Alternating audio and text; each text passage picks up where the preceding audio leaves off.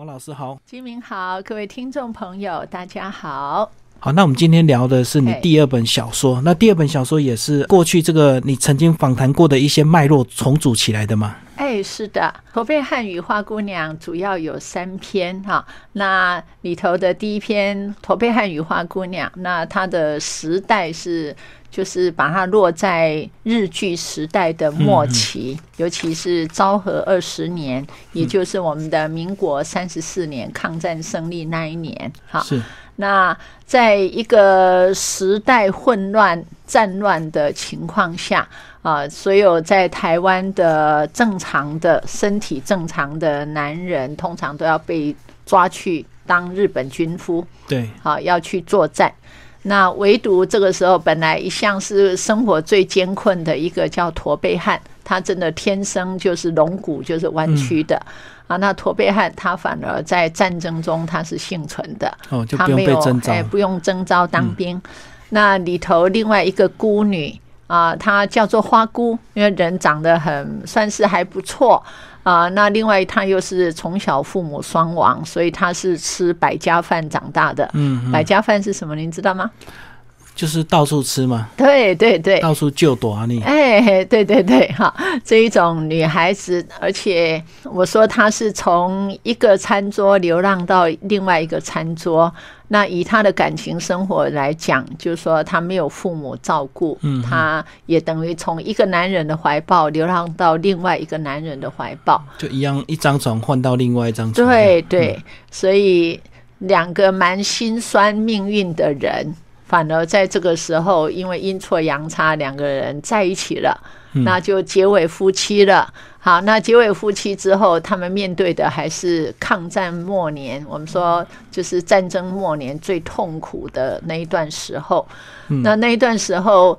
怎么样活下去？还有面临的哪些困难？金明，你有没有听过有一种病叫做丢高？丢高，我常常听到那个大人在骂小孩丢高啊，可是我不知道是病 哎、对对对，现在我们听到的丢高啊，其实常常是这个小孩有过动倾向，对对啊这个小孩在那跳来跳去啊，闹来闹去，然后大人就会骂啊，你是你丢高呀。对对对，没错，嘿，那可是呢，在日治时期的末期，有一种病真的叫做丢高。嗯，啊，是什么呢？就是说，大家晓得，在当时抗战的，就是说，哎，台湾是被日本统治嘛，对，所以台湾的丰富的粮食，米啊、盐啊、也那个糖啊等等，其实呢，全部都要缴归公家所有，然后公家再分配物资给你。啊，那我问过我母亲他们哈，他们说，嗯，当时一个成年人一天所吃的白米的量有多少，你知道吗？一天白米的量啊，对，是算碗还是算斤啊？你看算碗算斤都很大。嗯我妈妈他们她说哈，当时一个男人啊，不要男，就说一一个人成年人，他们所吃的白米的量就只有一个火柴盒般大。火柴盒，如果大家现在想象的话，你想象一个橡皮擦，两块橡皮擦，嗯，好，那就是比火柴盒还大了哦。对，那就这样子的米的量煮起来，其实大概半碗多一点吧，一天哦，嗯一天。那我们现在可能大家怕胖胖要减肥，所以吃的少。对，可是以前生活的主食、生命的主要的能量来源就是靠白米。那吃那么少，几乎每个人都快饿疯了。嗯，每个都每个都很瘦，对，那丢高是发生在小孩。嗯，小孩因为营养极度的不良哦，大家一定看过伊索皮亚那些可怜的孩子们那种样子。嗯，好，那种样子就是呃，这个形容起来我们都会觉得很心疼的。好，心看那老推。好，就是肋骨一根一根都看得见，像楼梯可以爬上去对。心看那老推啊，巴肚那追龟，肚子像一个水缸，就说那个肚子是大的。你们看那个小孩，就说他们肚子都鼓得很大，但是那个那个肋骨一根一根都看得见。是是是，嘿，然后再来四肢会非常非常的那个，就是又瘦又又干又小，所以他们说香鸡手麻骨鸡。麻骨就是一种呃像树枝就对了，两只手像树枝，然后冷鸡卡超妹啊腿，嗯，好。那后来这个形容词就被那个救国团的变成了草莓啊队的儿歌。你是草莓啊队，我也是草莓啊队，眼看那老腿，巴肚那最贵。啊，是那是，这变成后面的搞笑，但是其实这一个形容就是形容在日治时期的末期，我们台湾小孩他们丢高着了猴，就跟那个小猴子营养不良的小猴子的长相很像。嗯嗯，好，那为什么要讲这个？就是说，在日治时期的末期，小孩子们几乎因为母亲没有粮食吃，就没有母奶。嗯那没有母奶，小孩就饿得跟那个小猴子一样，就丢高了。是，好，那所以我在这一篇小说里面，是因为我们这位驼背汉，他从小就知道求生的本领，嗯，所以他懂得到山上去去打猎啊，找野味去摘哎找野味、找果实，嗯，好，所以他可以把自己的老婆花姑娘。啊，把她养得白白胖胖的。那既然白白胖胖，那他所生的小孩也可以被养得白白胖胖。嗯，所以在一个战乱最大家最痛苦的时候，反倒这一家最好。好，那这这下子就说，呃，一个陶给啊，就是驼背汉，他本来在当人家的长工，嗯，那那个长工他就，呃，那个陶给头家。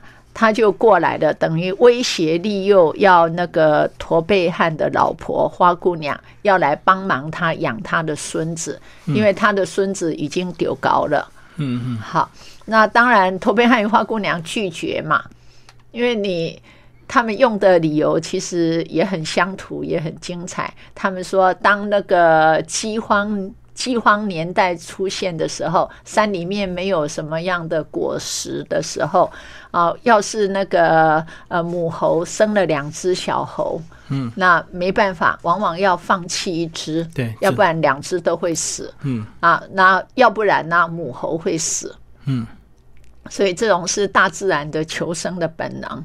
所以这个驼背汉他就用这个理由来拒绝他的头家，强迫他的老婆要养两个孩子。嗯，那这个头家他偏偏举出来的理由又好玩，他说啊，乡里起乡孩啊，金银天数来。就是俚语有这句就对，有有有，就是这是人家呃家里面生了孪生孩子，想谁啊？双胞胎，双胞胎的时候，大家去赞美他们的话，就是说啊，女人如果能够一包生两个孩子，然后想你就是双乳喂双孩，嗯啊，那财金银财宝天就会赐下来。所以意思就是说啊，那你只要养帮忙养我养大我的孙子，我们会给你金银珠宝。好，那可是，在那个时候，金银珠宝绝对比不上白米有用，比不上物资的，有钱没东西买，有钱没东西买啊。嗯好，那这下子他那个那个陶哥就知道求不来的，他们只好用贵的。用贵的去求他，然后把小孩抱过来。那小孩一哭，哦，那个花姑娘所有的母性就被牵动起来心就了，软了，心嗯就软了，然后真的就帮忙养。好，那帮忙养好，可是呢，又因为就是说，呃，其实我里面故意写一大段叫做战争创伤压力症候群。嗯嗯好，这个就是说我看了很多越战的电影，然后我深刻的去体会，就是说，凡是从战场上退下来的很多的兵，他们即使表面上看好好的，但是他们内心往往有受到很大的战争的创伤。对，嘿，那所以我让里面的那个头家的儿子，第二个儿子啊第二个儿子嗯叫次郎、啊，因为他跟太郎两个人去打仗，结果太郎死了，死在他旁边，所以能够带回来的只有指甲跟头发。嗯嗯嗯，而次郎他他自己腿又受伤，那回来之后，他就说觉得人生在最绝望的时候，他唯一能够安慰他的就是看着他哥哥的小孩，这个小婴儿，嗯，尤其是看到那个花姑娘在喂奶。他更会觉得这个残酷的人间终于有一些希望。是好所以他就常常跑去看那个花姑娘喂奶。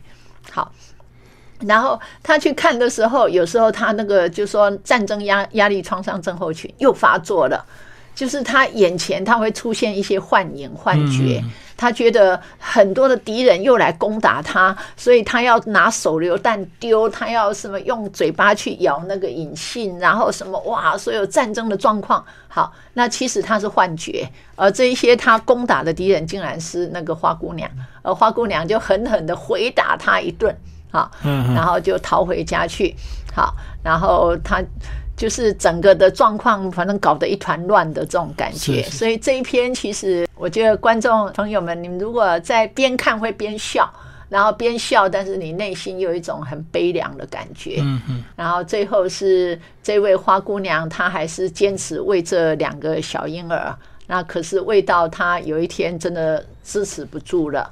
他死了，好，然后死了之后，那个这个驼背汉很难过，啊，他就到处去募捐米。啊，就是说左邻右舍大家就捐几几，就是等于一点点米，好让他煮脚尾饭。好，那大家都知道脚尾饭是怎么一回事啊？然后当他煮好的，然后来拜的时候，好，然后偏偏这个时候，其实花姑娘没有饿死，她是休克而已，暂时休克。哎，她醒过来了，然后一闻到那个饭香，她就把饭整个吃掉。所以天底下唯一吃过脚尾饭的人，可能就是他，然后就活过来了。所以这是一篇就是有笑有泪啊，然后快快乐乐，但是又悲悲凉凉的一个故事。嗯，他就非常渴望能够好好吃一碗饭，因为那时候是根本就很难的，也不太可能。对对。包括老师讲说，哇，一个成年人一盒火柴盒的米粒，那这样煮三餐，那最后只能。只能变成米水，根本就吃不到米粒哦。那个几乎真的是处于饥荒的状况。嗯，那这一篇因为它的本土性很强啊，那后来就是我把它改改编成为剧本，就是呃荣兴客家采茶剧团啊，就是客家戏、客家大戏啊。那我把它编成了剧本之后，在去年。去年就是我们在国家剧院，台北的国家剧院就盛大的演出。呃，我永远记得在演出的时候，很多的很多的乡亲，不管是客家乡亲，或者是台湾乡亲，甚至是不不懂客家话，像我也不会客家话，嗯好，然后都来看的。呃，那我们有一位政坛的大佬，姓吴的。吴老先生，吴客家大佬，大家都知道我们这位呃吴老先生，他他刚好坐在我前面，我就看他哇，他边看边掉泪哎，嗯。哦，然后呃再来呢，看完之后他转过头来对我说：“王教授，我一定要努力把你这么好的小说跟这么好的戏推广出去。”嗯，然后我就对这位吴大佬深深一鞠躬，我说：“背功。”就靠您的，就靠您了啊！我说这么好的戏，如果只在台北国家剧院演出，太可惜，太可惜了。好，然后他说我来努力，我会结合我们客客委会来努力。嗯嗯。哦，再来呢，真的就是去年的七月开始，我们这一个驼背汉与花姑娘就巡演全台湾啊，我们演了十几场啊，连那个屏东啊、花莲我们都去演。然后是原汁原味的场面，过去算是比较边远的地方演。然后每一场演的时候，我就发现所有的这些观众，他们是真的是在台下又哭又笑的。是啊，是啊。哦，我觉得很感动。所以这就是我觉得我们创作人最大的快乐在这里，看到你写出来的文字变成了戏剧，戏剧在舞台演出，而下面的人一直在跟你有互动跟共鸣。好，这是这本小说的第一篇哦，叫做《驼背汉与花姑娘》。那我们接下来介绍呢，第二篇就是阿秀姨啊，阿秀姨啊，阿秀姨跟她这个呃另外一个女孩子，她们两个相依为命这样子。嘿，秋月，好。啊，这一篇这一篇阿喜姨啊，它就是跟我们前面第一部我美人间小说的第一篇叫做《含笑》，嗯。啊，《含笑》跟阿喜姨两篇合起来，然后改编成为了呃豫剧团民国一百零三年的年度大戏，啊，叫做《梅山村眉山哦，我的故乡眉山，然后春是春天的春，哦眉山村春天的春，嗯呃，是它是民国一百零三年的年度大戏，而且也巡回台湾演十二场。嗯，那这个很感人啊！阿喜姨她其实真的有这个人，啊，因为在大家听广播看不到画面啊，要不然我可以把他的照片秀出来。这位阿喜姨一直活到一百零八岁。嗯，他是我们眉山的人瑞。哈，那我小时候在笋干工厂当童工的时候，他常常是坐在我旁边一起工作的人。那他会把他的生命故事就讲给我听。啊、他的生命故事真的是够凄凉、悲壮跟伟大。嗯哼，他二十九岁丧夫，就是当了寡妇。寡妇，嗯嘿，然后她就是养大的小孩，然后她丈夫当时得的病就是肺结核，嗯，就是肺痨，而在日治时期，那个时候没有抗生素，有抗生素也都要送到军中去，所以那个是不治之症。就等于是绝症了。绝症。嗯，所以当她丈夫知道得了肺痨之后，好，阿喜姨她一边照顾自己的丈夫，一方面她叫自己的儿子女儿绝对不能靠近，嗯，因为不怕一万，只怕万一，因为肺结核会传染。嗯，所以当那个孩子会想念爸爸，爸爸也会想念那个孩子。可是他却隔离他们，只让他们在玻璃是窗那里招招手，就是不能够进来撒娇，不能够进来拥抱。好，然后这是真的，她觉得一得病是无药可救。嗯，好，那两年之后，她的丈夫死了。死的那一天，他的大儿子一直在打门、敲窗户，要进来看爸爸。可是阿西姨她阻挡了，当阻挡不了的时候，他就出去，门关起来，拿起了棍子开始打自己的儿子，边打边骂边哭。他说：“西老爸未塞过死囝，嗯，死老爸未塞过死囝。”因为肺结核是空气传染的，对对对，所以他把儿子打走了。好，然后可是呢，儿子也因为这样子，从此不喊他阿布，就怀恨他就对。怀恨，哎，然后就这样子过了八年，这个大儿子也已经娶妻生子了。而这个时候，那个日本皇军征调他们下南洋，征调大儿子下南洋。然后我里面有一大段，就是那个阿西姨跟着媳妇去送别大儿子。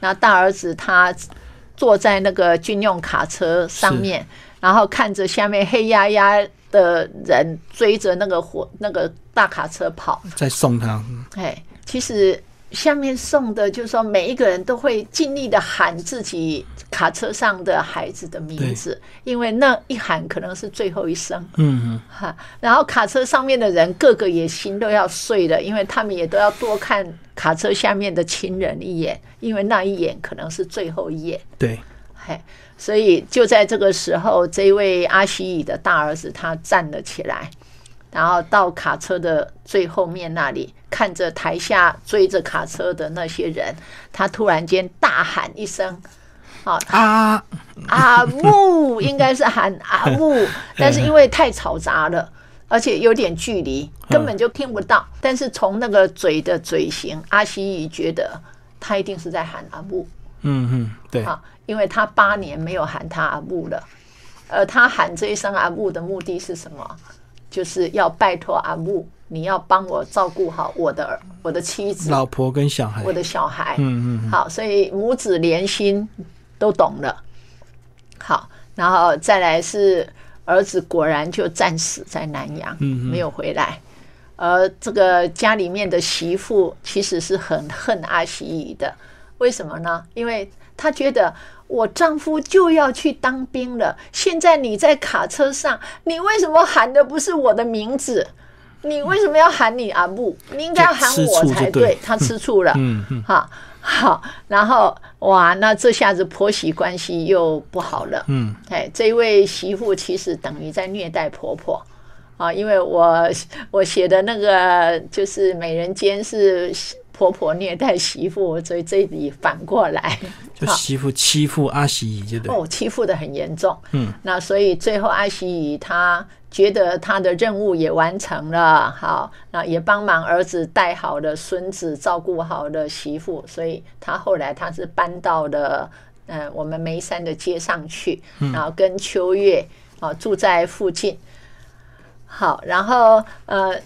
一直到经过了很久很久哈，这其实秋月她也有自己的伤心事，对啊。那不过秋月跟阿喜两个人就是反而他们没有任何的血缘关系，但是关系却比母女还要亲，互相扶持这样。哎，对，一种互相的依赖。那后来呢，就是在有一天他们要一起去看戏，要去看戏的时候，那个呃。阿西语就对这个秋月说：“他说我拜托你，好，希望你有一天到就是山上去去找我的媳妇，然后你帮忙我说一个谎，就是说你一定要讲哦，就是你去告诉我的媳妇说，你当时追在卡车下面，你听到卡车上的啊那个就是阿西语的大儿子，好，他最后喊出来的不是阿木。”而是阿朱，因为他的大媳妇名字叫阿朱。阿朱，嗯，阿朱。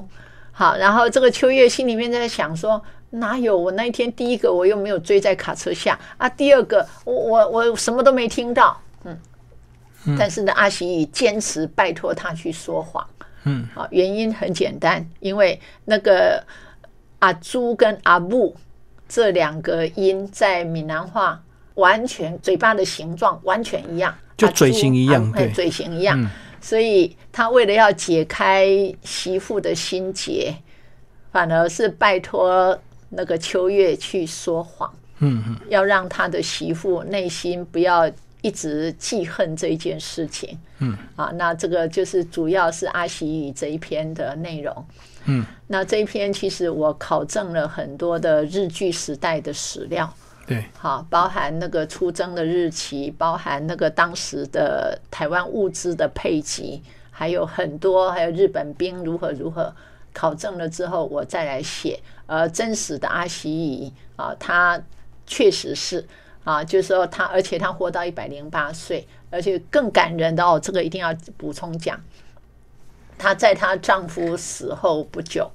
啊，二十九岁那一年，一直到她过世前，她每天一定煮一桶的茶，嗯，然后放在我们眉山的路口，让来来往往的人都可以喝。奉茶就对，奉茶对，那个茶壶上面会贴两个字叫奉茶。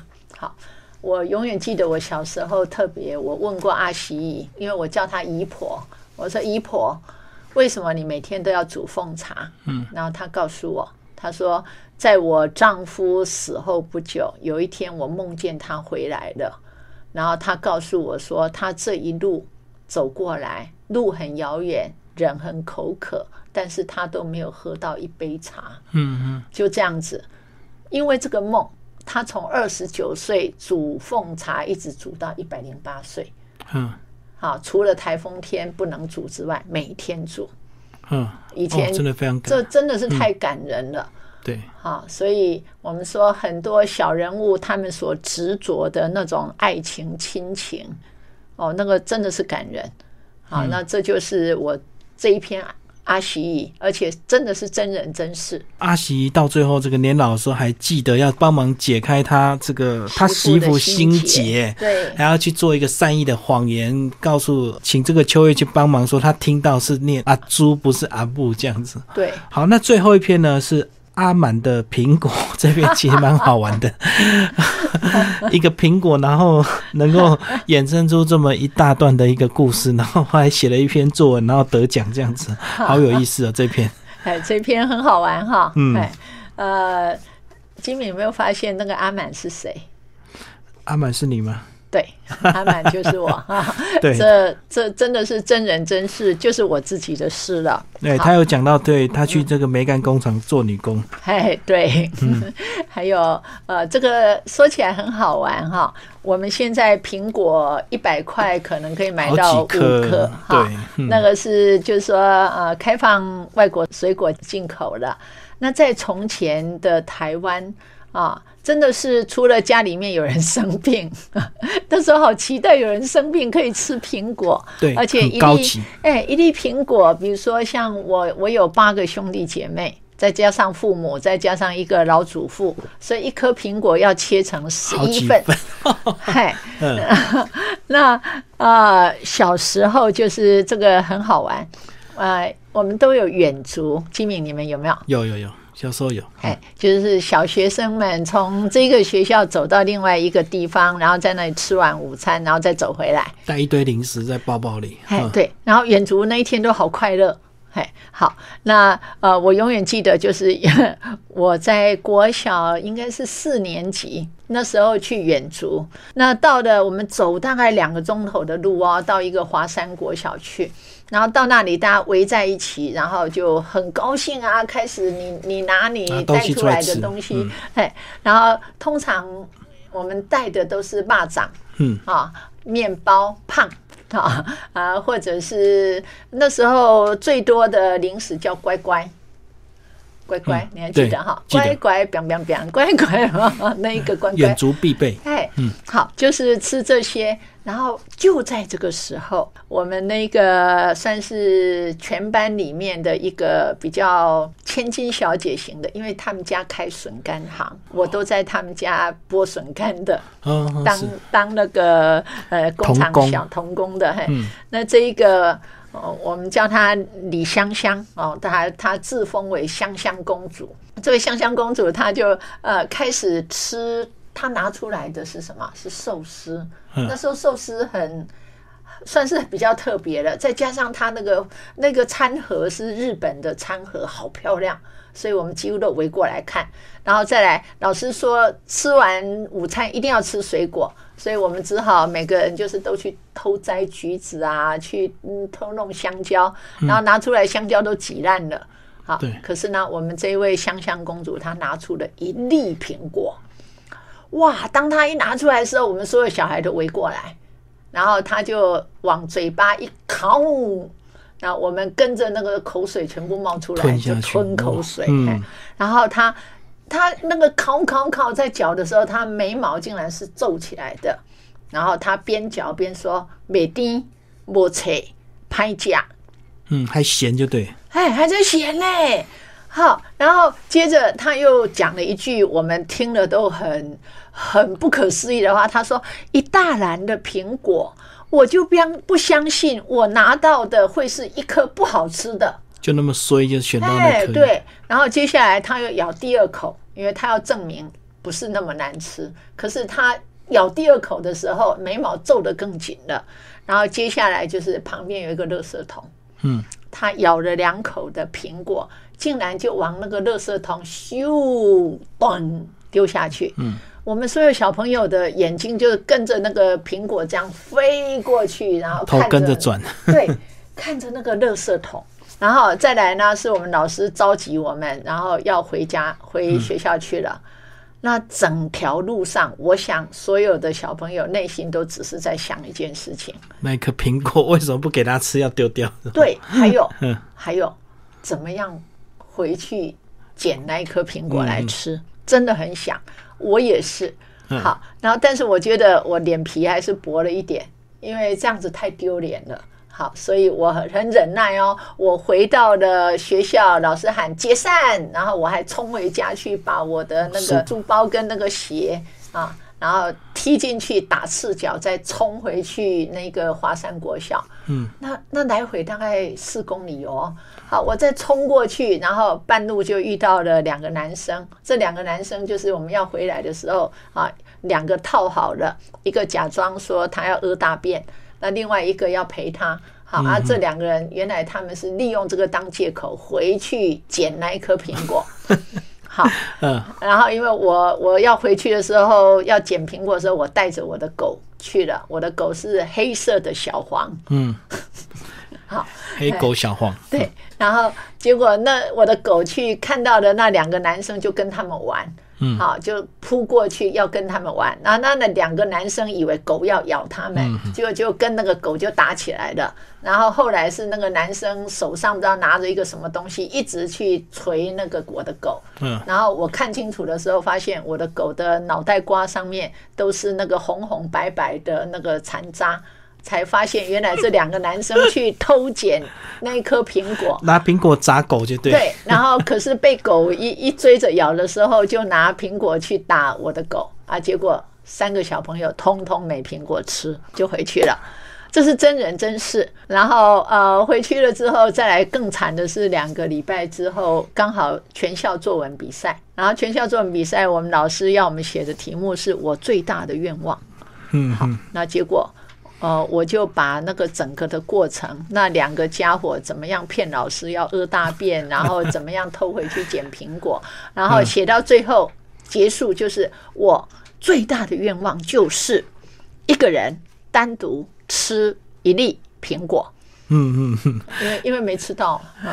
对，这时候以现在的角度看起来会很好笑，可是，在那当下你心里就很不甘愿，你就很想一个人独享一颗这样子。对，因为不用偷偷摸摸过这样子，然后不必在那边哇，好，那结果惨了。啊，那时候大家所写的最大愿望都是要当律师啊，当那个飞将军啊，当蒋总统。嗯，你知道为什么叫要当蒋总统？为什么？因为那时候蒋中正蒋中正当总统当了五届吧，嗯，所以我们不知道总统跟蒋总统有什么差别，哦，所以总统就叫蒋总统。嗯。嗯哈，所以所以哇，那个大家写都是这样子写哦，哇，那个每一个志向都很伟大。啊，只有我一个小女生，我写的竟然的愿望竟然是一个人单独吃一粒苹果。好啊，可是我觉得我的老师很伟大，他竟然觉得我的这一篇文章写得很好，所以惨了，我就得到全校第一名。那全校第一名的结果就是，呃，要被贴在布告栏上嗯贴一年。嗯，那这一年我就完了，所有的小朋友都知道我内心的渴望，每个人就开始看到我就骂我摇骰。嗯您知摇骰是什么意思吗？不知道。闽南话的贪吃鬼哦就是饕餮，哦，嘿饕餮，就是九龙摇骰之子，哎，那个最爱吃的那个摇骰，或者叫我摇贵耶，爱吃鬼。好，然后还有说我是查拉布，说我一直想偷偷回去偷捡那一粒苹果。嗯嗯我这样子被笑了半年多，哎，嗯。可是另外那两个应该也被笑吧？他们被哦，那，两个最可怜，就是因为我的文章写到他们，写到他们，而且把他们的罪状全部写出来。原来他们欺骗老师说要屙大便，原来他们跑回去偷捡。哦，所以那两个从此跟跟我成为仇人，哎，而他们两个也被笑到半死。呃，好，所以一篇作文伤到三个小朋友。嗯好，不过很好玩，就是说这一篇我我们可以说利用了小时候的一个回忆，然后把那个那一个年代反共复国的年代，还有物资缺乏的年代。啊，把它做一个呈现出来，哎，李香香都没事啊，他这样咬两口就丢掉，都没有人骂他浪费啊。大家应该都会心里面骂，但是又不敢直接骂，不好意思。